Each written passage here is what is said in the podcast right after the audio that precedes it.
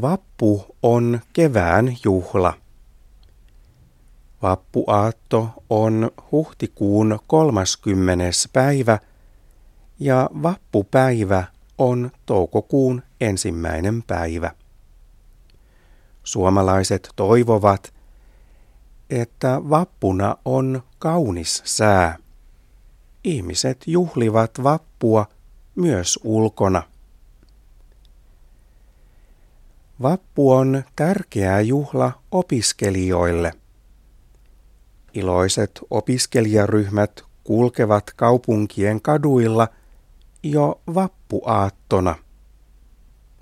Opiskelijoilla on opiskelijajärjestön puku päällä ja tietysti ylioppilaslakki päässä.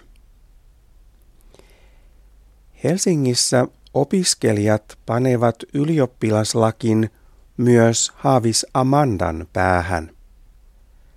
Haavis Amanda on patsas Helsingin kauppatorilla.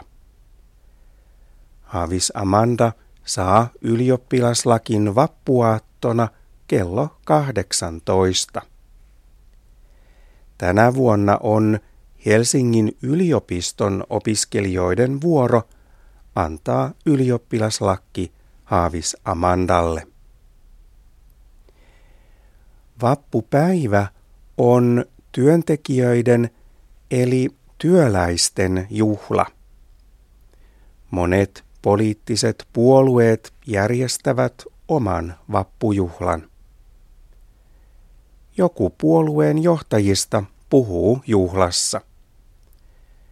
Hän puhuu asioista, jotka ovat puolueelle tärkeitä. Monet suomalaiset juhlivat vappua kotona. He syövät munkkeja ja tippaleipiä. Vapun juoma on sima.